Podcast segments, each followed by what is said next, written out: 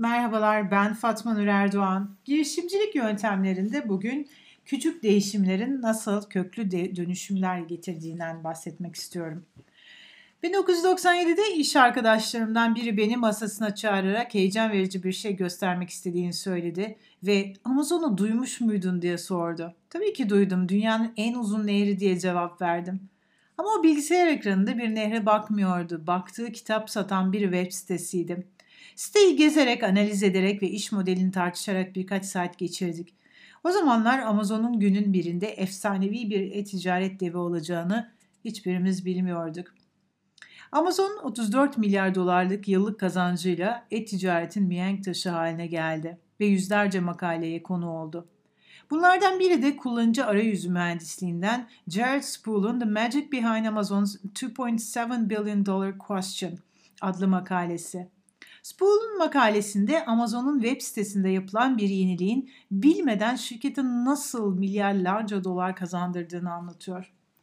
Makalede sitenin ürün sayfalarındaki kullanıcı yorumlarına dikkat çekiliyor ve başlangıçta yorumların basit bir kronolojik sırada görüntülendiğini belirtiyor. Ancak sitenin popülerliği arttıkça kullanıcı yorumları da o ölçüde artıyor. Öyle ki bir ürün için yapılan yorumlar yüzlerce sayfa tutmaya başlıyor. Amazon bu yorumları daha kullanıcı dostu hale getirmesi gerektiğini düşünerek çeşitli denemeler üzerinde yoğunlaşıyor. Denenen yöntemlerden biri de hangi yorumların en üst sırada yayınlanacağına bizzat kullanıcıların karar verdikleri bir sistem. En çok oyu olan yorum sayfada en üst sırada yer alır. Bu sistem soruna zekice bir çözüm getirmiştir.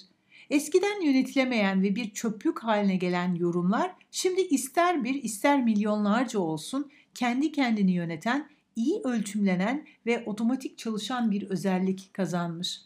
Spool'un makalesinde bu özelliğin etkilerini analiz etmeye devam ediyor ve bu özelliği kullanan ürünlerin kullanılmayanlara göre %20 daha fazla sattığını söylüyor.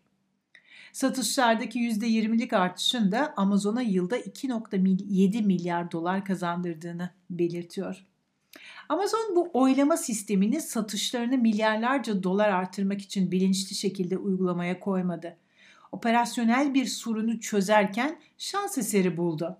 İşte bu deneme yanılma yönteminin gücüne iyi bir örnektir. Bu bize en büyük ve en yüksek bütçeli şirketlerin bile tüm cevaplara sahip olmadıklarını ve bazen içimizdeki en büyük buluşların tesadüfen ortaya çıktığını gösterir. Yeter ki meraklı gözlerle denemeye açık olalım. Bu hikaye aynı zamanda müşterilerinizi anlamak isterseniz de bunun her zaman kolay olmadığını, o nedenle bazı iyi sonuçların beklenmedik buluşların sonucunda alınabileceğini bizlere hatırlatıyor. Her gün işimizde daha iyi olmak için çabalıyoruz bazen büyük ve köklü gelişmelerin daha önemli olduğunu düşünerek küçük olanları atlıyoruz. Küçük değişimler için zamanımızı harcamaya değmeyeceğini varsayıyoruz. Ancak Amazon örneğinde gördüğümüz gibi bazen küçük değişimler büyük devrimlere ön ayak oluyor. Bu tip yenilikleri yapmak için büyük araştırma bütçelerine ve dünyaca tanınmış uzmanlara ihtiyacımız yok. Albert Einstein'ın bile en iyi deneylerinden bazılarını laboratuvarının dışında sadece hayal gücünü kullanarak yapmış olduğunu biliyoruz. Einstein hayal gücünü kullanmak olarak da tanımlanan düşünce deneylerini çok seviyordu. Öyle ki bazen bir foton ışın demetinin üstünde evrenin etrafında gezindiğini hala hayal ediyordu. Einstein evrenin fiziğini irdelerken bu tip düşünce deneylerinin yardımıyla epey yol aldığını söyler bunu siz de yapmak isterseniz önce gözünüzün önüne bir durum getirin ve bu durum için deneyler yaptığınızı zihninizde canlandırın. Sonra da deneyin sonucunun ne olacağını hayal etmeye çalışın. Tabii ki sonradan birkaç tarafsız testle bunun doğrulamasını yaparsınız. Ama düşünce deneyleri bir şeyleri değiştirmek isteyip de gerçek deneye hazır olmadığınız zamanlarda işe başlamanızı kolaylaştıracak iyi bir yoldur. Kendinize kışkırtıcı sorular sormayı da deneyebilirsiniz. Mesela çağrı merkezi hizmetlerimde ses tanıma araçları kullansam nasıl olur? Ya da tüm ürünlerime ömür boyu garanti versem ne olur? Hatta para kazanmam gerekmeseydi ne yapardım gibi sorular bunlara örnek olabilir. İşinizde ve genel olarak hayatınızda devrim yaratacak küçük değişimler muhtemelen burnunuzun dibinde duruyor. Kendinizi şans eseri keşiflere, çevrenizdeki dünyayı test etmeye, deneyler yapmaya açarsanız bu değişimleri her yerde bulabilirsiniz.